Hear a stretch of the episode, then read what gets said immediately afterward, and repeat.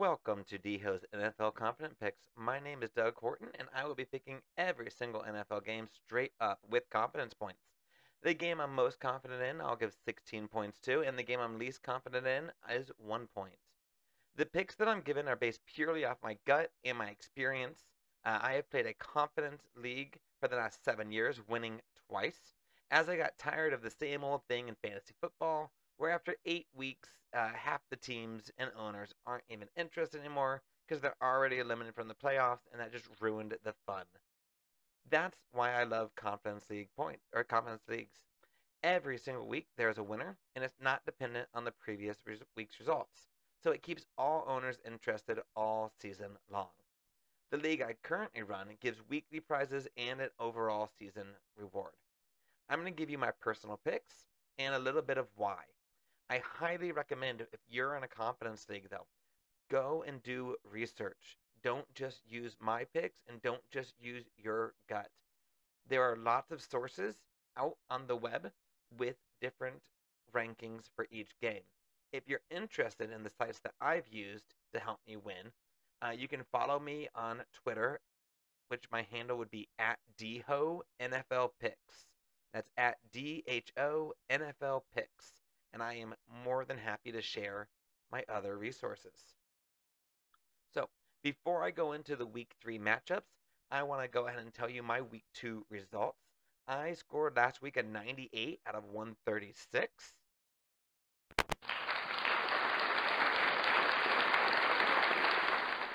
Uh, my big losses last week were with Seattle, Pittsburgh, and Kansas City. All of those upsets hurt my overall score. Uh, this week, I'm hoping for a lot stronger showing because I think we've got a little bit easier games with less potential for upsets as the season goes on. So let's get started with the picks, starting with tonight's game, Thursday Night Football. When I first picked this game, I definitely had Carolina, but only for around eight or nine confident points. Not knowing what the Texans were going to do at quarterback now that uh, Tyrod Taylor is out, but knowing now that Watson isn't the starter, I'm feeling really good in picking Carolina for 13 if you are in a survival league, like I participate in, where you only get to pick one game, Carolina is actually my pick for that survivor league as well. Next up is Washington at Buffalo. This is yet another game where one team's starting quarterback is injured and on the bench. So I'm feeling really good about picking Buffalo here for 14 points. Chicago at Cleveland follows that same trend of starting quarterbacks out, but I actually really, really do like uh, Justin Fields more than Andy Dalton. But even with that in mind, in Cleveland being without Jarvis Landry, I'm still considering this to be a pretty easy win for Cleveland because of their super strong dual threat running back attack. So I am picking Cleveland for 10. Up next is maybe one of the easiest games of the week. That'd be Baltimore at Detroit. Baltimore shocked the world and hurt my week two picks last week beating Kansas City. And Detroit can't seem to put a full four quarters together, playing one heck of a last two minutes in week one and a pretty solid first half in week two. But I am still going to go ahead and pick Baltimore for 15 until I see Detroit being able to actually play a full game. I'm not willing to bet against Baltimore. Up next is Indianapolis at Tennessee. This is another one where the starting quarterback for Indianapolis might be on the bench. That's not 100% certain yet. But I do know Indianapolis is going to be playing desperate, being at 0 2 and going 0 3, and especially 0 1 against this division rival, could be playing into their strength or could be helping them play a little bit better. And also, Tennessee is already on a high after beating Seattle last week in overtime. Tennessee is at home, and it feels like Derrick Henry, though, did get his groove back last week against Seattle. So I'm going to pick Tennessee for six. Depending on if Indianapolis' quarterback is playing or not, I might be willing to go up higher on that. But for now, with the uncertain, I'm sticking with Tennessee at six. Up next is the Los Angeles Chargers versus the Kansas City Chiefs. Kansas City, I think, is just going to be uh, ruthless after not being able to get Mahomes back on the field last week against Baltimore. And the Chargers seem to keep finding ways to lose games uh, every single season, no matter who their coach is. So I'm going to pick KC for nine, even though I think the Chargers could make this game competitive. I just can't trust them to finish out games. New Orleans at New England. This is the first game where I'm kind of going against the spread. New Orleans came back down to earth last year. Really, they crashed back down to earth. And New England bounced back with a solid win. But I still don't trust Mac Jones, so I'm risking it and I'm taking New Orleans for two.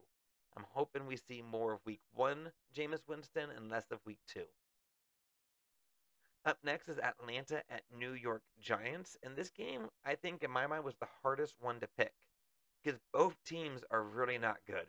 And both teams have disappointed me at least once already this season. But you have to pick one of them. And I am fairly confident that Daniel Jones won't be able to not fumble two weeks in a row. And Calvin Ridley is just a complete monster. So I'm picking Atlanta for four. Up next is Cincinnati at Pittsburgh. This is a game where when you go out and do your research, you're going to see a lot of people are thinking Cincinnati could win with an upset. But I'm not quite ready to jump off the Big Ben ship quite yet. Uh, week 11, I'll probably jump off because that's when he fell apart last year. But for now, week 3, I'm going to still trust in Big Ben, and I'm taking Pittsburgh for 7. Arizona at Jacksonville. Arizona is 2 0, but they should be 1 and 1. Uh, they got extremely lucky with that missed field goal by the Vikings last week. And I think that scare, that almost losing, will scare them into playing extremely better game this week. So I'm taking Arizona for 11. Jets at Denver. This is another easy one. Uh, Denver has looked way better than expected this year, and Teddy Two Gloves has been consistent even without his top wide receiver. And the JETS Jets, Jets, Jets are just bad, bad, bad. So I'm taking Denver for 16. Side note, only reason I'm not taking Denver for my survival pick is I picked them last week. Up next is Miami at Las Vegas. This is another game where injuries made me change my confidence points. I have been really, really impressed with Las Vegas this year. And adding that with Tua being out and Miami looking just completely flat without him. I'm picking Las Vegas for 10. Up next would be the Tampa Bay at Los Angeles Rams. Tom Brady has been on absolute fire this year, but it does look like he could be without target Antonio Brown, who hit the COVID list. The Rams have looked smooth, and Stafford seemed to have picked up that Rams offense really quick.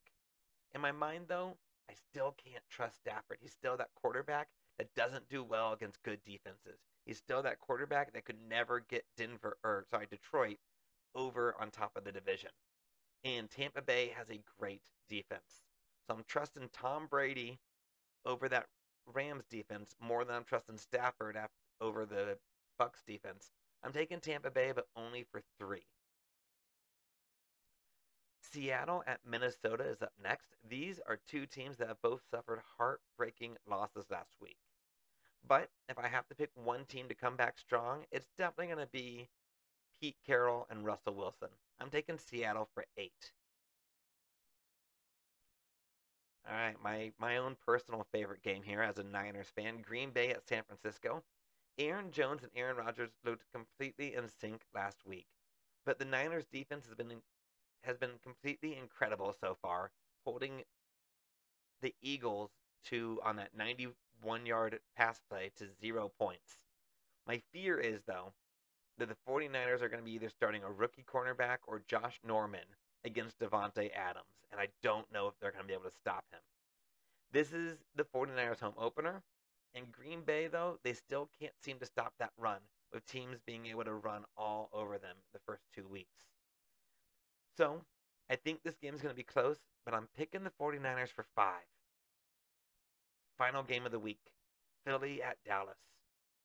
I'm going against the odds again on this one. Philly played really well in week one with a shocking win, and if it wasn't for bad play calling last week, they really should be 2 and 0. So I'm taking Philly for one. Now, depending on your strategy for confidence, if you don't want to be as risky as me, I think picking Dallas for one is also reasonable, knowing that the people in your league will probably be taking Dallas for more. So you could still get the point if Dallas wins, but it's not awful if you root against them because you're only losing your one point game. With that, let's summarize up the picks. So, going in order here 16 to 1, I'm taking Denver for 16, Baltimore for 15, Buffalo for 14, Carolina for 13, Arizona for 12, Cleveland for 11, Las Vegas for 10, Kansas City for 9, Seattle for 8, Pittsburgh for 7, Tennessee for 6, San Fran for 5, Atlanta for 4, Tampa Bay for 3, New Orleans for 2, and Philly for 1. Thank you all for listening, and I wish you the best of luck this week. I will be posting my week 4 picks next Wednesday night. Remember, if you have any feedback that you want to give me, or if you want to know my resources, please follow me on Twitter at DHONFLPicks. That's at DHONFL Picks. Have a great week. Enjoy football.